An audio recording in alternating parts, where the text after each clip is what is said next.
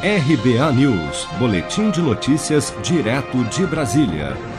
O ministro da Educação, Milton Ribeiro, anunciou nesta sexta-feira, durante uma videoconferência promovida pela Associação Brasileira de Mantenedoras de Ensino Superior, que o Ministério da Educação vai abrir processo seletivo para o preenchimento de 90 mil vagas remanescentes do programa Universidade para Todos, ProUni, e mais 50 mil do Fundo de Financiamento Estudantil, FIES.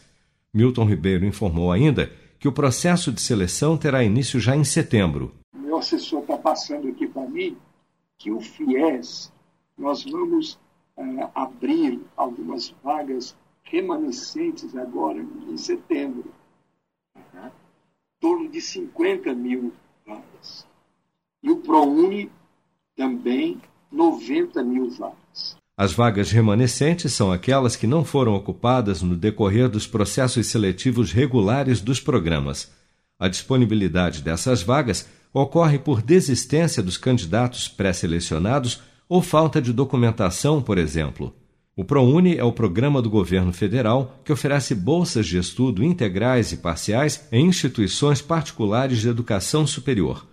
Para concorrer às bolsas integrais, o estudante deve comprovar renda familiar bruta mensal por pessoa de até um salário mínimo e meio.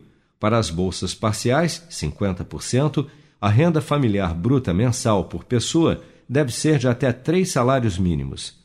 Já o FIES tem o objetivo de facilitar o acesso ao crédito para financiamento de cursos de ensino superior oferecidos por instituições privadas.